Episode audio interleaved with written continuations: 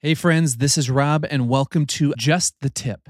A guy, I can't even, I can't even say that without laughing. Uh, let's just let's just call it a guide to tipping culture around the world. I've had the opportunity to visit over 32 countries, but even still, I feel like even this last trip we went on, I was learning something new about the service industry all over the world. So whether you're heading out on your first international trip or you're a seasoned traveler, let's talk tipping culture. Ladies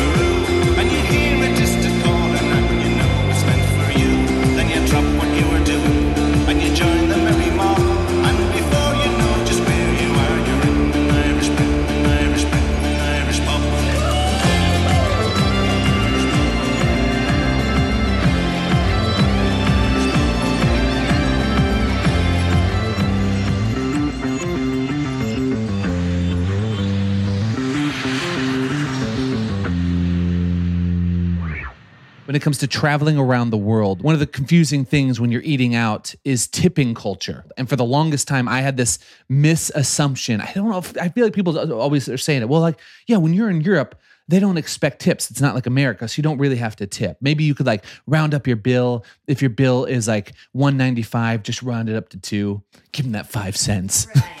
Let me back up. We're in Helsinki. It's the first night that we're in town. Sarah and I go into a bar. It was like a Belgian beer bar. Um, it was a beer bar that I had read about. We went in there and we sat down at the bar. By the way, pro tip this is like the number one eating out tip anywhere in the world. If you want to be left alone, sit at a table. If you want to start a conversation and meet people, and especially start conversations with bartenders and staff, sit at the bar.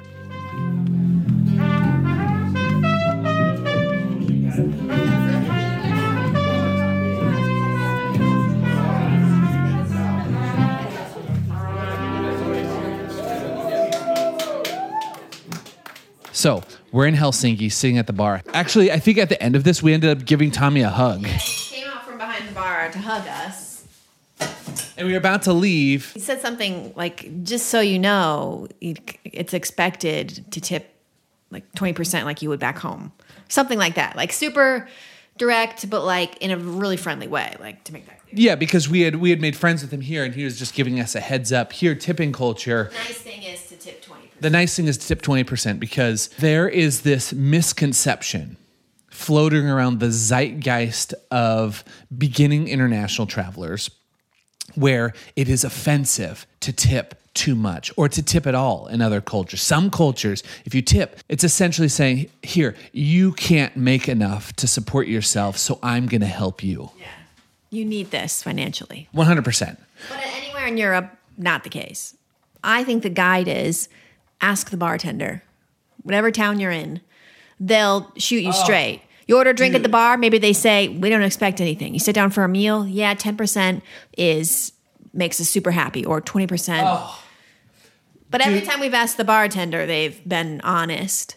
And it's not always 20, but it's always something. Dude, I love that so much. Your number one goal, the, you want to figure out tipping culture around the world? Here's your number one goal with every single country that you go to. Your very first day there, you go to a local bar or restaurant, you sit at the bar and you make friends with the wait staff or start up a conversation and you ask someone, hey, this is my first time in this country. What's tipping culture like here? And you don't have to make a big deal about it. You don't have to be embarrassed. Just a friendly conversation. And that would probably uh, interestingly lead to more interesting conversations. Oh, hey man, where are you from? Yeah. I will say the only culture slash country that I've ever been to when that was clearly still the case, like it was it was offen- it was rude to tip, is Japan. Now I haven't been to Japan in the past five years, so who knows? And sometimes it's more nuanced. Like you go to like a locals bar and you're not expected to tip, or maybe you round up, but you go to like a classic trendy cocktail bar like we have in America, you typically do tip 20% there. I have found. Yeah. So it, there's sometimes tiers to it.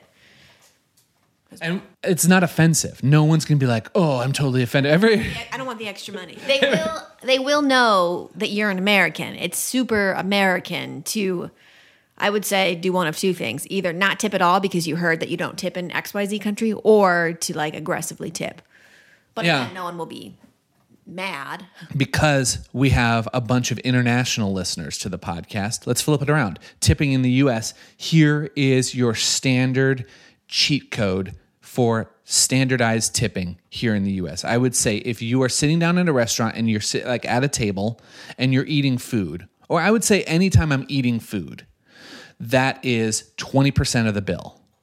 Now, Sarah and I lately, it's been getting weird in Minnesota and places like New York because they're adding on like service fees now, and there's a lot of like uh, Minnesota has like really heavy liquor licenses or liquor taxes and all this stuff.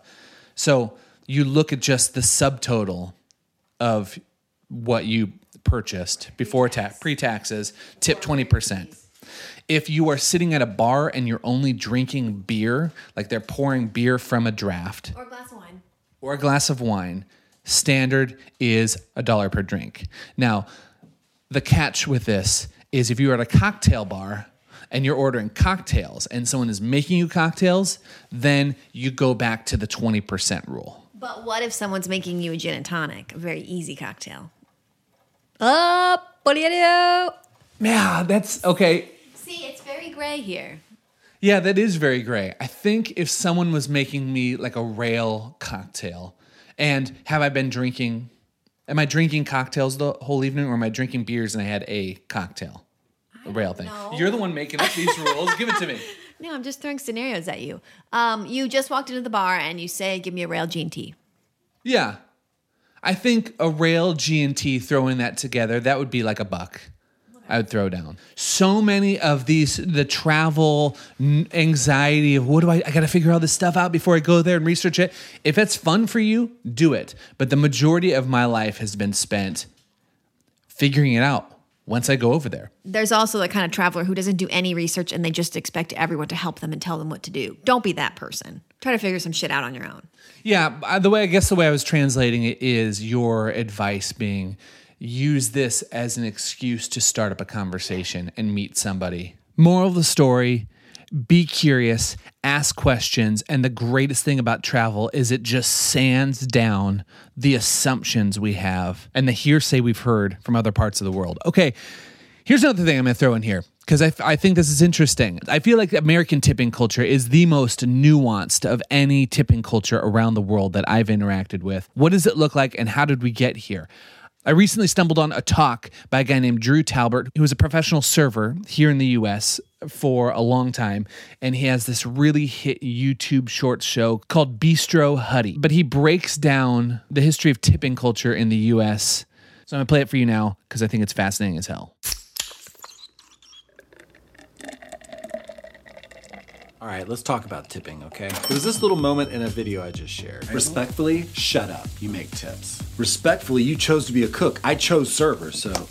And that got the conversation going in the comments. People were confused if the cooks and chefs received a portion of the server's tips or not. Oh, you tipped me! And people that worked in restaurants inside the United States versus people outside of the United States had very different answers about that. So let's just talk about it. Y'all listen up, all right? Yep. Now, I'm going to limit this discussion to tipping in full service restaurants in the United States because that's my experience. I was a server for 22 years in restaurants in Nashville, Tennessee, and Los Angeles, California. Welcome to the Hotel California. Now, before I get into whether the servers share their tips with the cooks and chefs, I want to talk about the history of tipping. I also want to talk about what a normal tip is, what's expected by the servers in the US. This is your tip. I'm going to put it on the table, and every time you mess up, I'm going to take a dollar away, okay?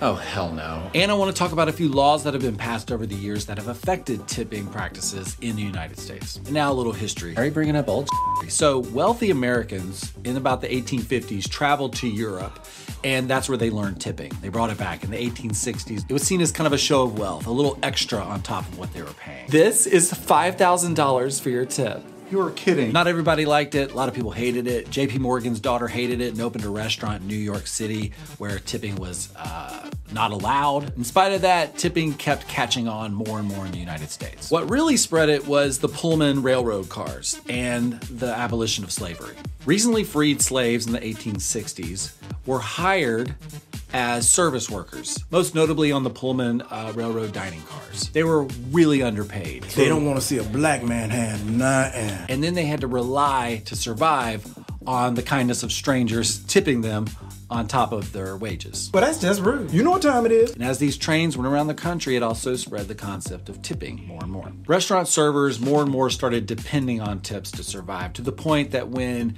the minimum wage was established, tipped employees were not even included in that. No. And in 1966, Congress established the tip credit, which allowed restaurants to pay tipped employees below minimum wage. Oh my God. In 1996, that wage was frozen by Congress at $2.13 an hour, and that has still not gone up to this day. Wow. Currently, 43 of the 50 states still use the tip credit law. In most of them, servers are paid $2.13 an hour. It all goes towards taxes and then some, so they are completely surviving on tips. That was my situation when I worked in Nashville. My paychecks were zero and everything I made to survive on was tips. Seven states do not use the tip credit. So I worked in Los Angeles, California. California does not. So we got full minimum wage plus tips. But most servers in the US are making below minimum wage, which brings me to what is a normal tip, what's expected. In my experience, servers across the board in full service restaurants expect 20%. I figure 2% of all sales is fire. 2%? We'd have to shut down. I mean, All right, 3%. Well, don't go too low. This is not my opinion. This is a fact. I've worked in 12 restaurants. It's expected 20%. You could say 15 to 20%, but we were always hoping for 20%. I give 10% service for 10% tippers. Oh, no. Am I the reason you can only afford Bath and Body Works? Hmm. A couple years I did the math of my own and I averaged a little over 19% across the board tips. But the servers don't take all that home. We tip out. Tip out? Yeah, you got to tip out the bartender, the bussers, the food runner, and the hostess. It's about 25, 30% of what you made. Damn it. Tip out here sucks. Now, for years, it was actually illegal for servers to share their tips with the back of the house. Darn tootin', he's going to restaurant jail. Ah. But in 2018, Congress changed that law. And in those states that do not use the tip credit, that pay full minimum wage front and back of the house, servers can now legally share their tips with the back of the house. Oh, oh yeah. Nice. In fact, the last couple years I worked as a server here in California, we did tip out the back of the house. But that's up to each individual restaurant, and some do, some don't. And in those states that still use the tip credit, which is the vast majority of states, they still can. So the back of the house is not receiving tips in most situations. Come on, man. Come on. However, they are usually getting paid a lot more. In those states that use the tip credit, servers are getting like 213 an hour. The guys cooking the food might be making I don't know, 15 to 25 plus an hour. So in some situations, servers are making far more money off tips than they could get hourly from the owner anyway. And in some situations, they'd probably do better getting a higher hourly wage. It depends on the restaurant, the, the menu prices, the clientele, that type of thing.